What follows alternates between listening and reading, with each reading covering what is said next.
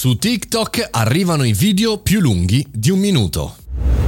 Buongiorno e bentornati al caffettino, sono Mario Moroni e anche oggi parliamo di un argomento interessante che ci interessa perché valida, in qualche maniera conferma un cambiamento delle piattaforme, perché appunto la piattaforma eh, cinese ha approvato la possibilità di superare il limite di 60 secondi, si potrà registrare un video fino a 3 minuti, questo era stato in qualche maniera già eh, sdoganato per qualche influencer negli scorsi mesi, ma ora sembrerebbe arriva per tutti. Aveva preoccupato questo test eh, gli amanti di, di, questa piattaforma perché il limite appunto dei 60 secondi era un po' caratterizzante no, della piattaforma. Però come abbiamo visto in passato spesso le piattaforme si assomigliano, si copiano, si rincorrono ed ora appunto TikTok insegue che cosa? Eh, YouTube, che cosa? Instagram, Facebook, insomma tutti quelli che hanno un limite eh, più lungo. La spiegazione ufficiale, la motivazione ufficiale è che alcuni alcune tipologie di tutorial di cucina o di bellezza sono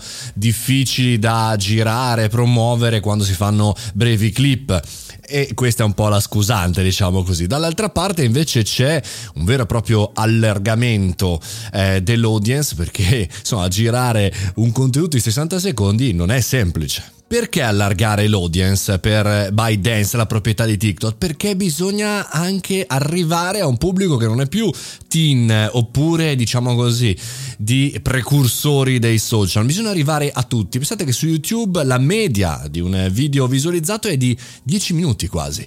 Quindi siamo ben lontani, quindi per mantenere collegati e incollati davanti allo schermo dello smartphone le persone bisogna anche allungare il contenuto e permettere a tutti, non soltanto a chi riesce a comunicare in breve un contenuto, di produrre contenuti e quindi le aziende, quindi agli influencer che hanno bisogno di più tempo. Insomma, come sempre, le piattaforme cambiano, le piattaforme si copiano, le piattaforme cercano che cosa? Di rincorrere il business.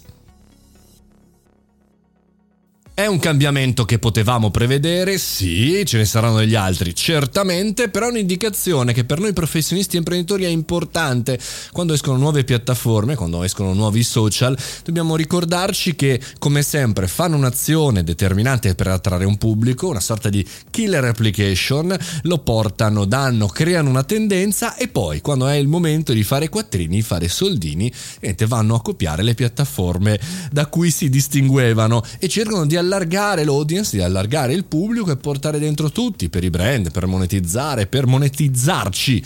Quindi attenzione a rincorrere i fuffaguru dei 60 secondi. No, bisogna assolutamente farlo. Attenzione, cerchiamo il nostro posto e come spesso ci diciamo, i social in maniera laica sfruttiamoli e non facciamoci sfruttare, impariamoli e non facciamo sì che loro imparino le nostre abilità. Insomma, avanti tutta anche più appunto di 60 secondi.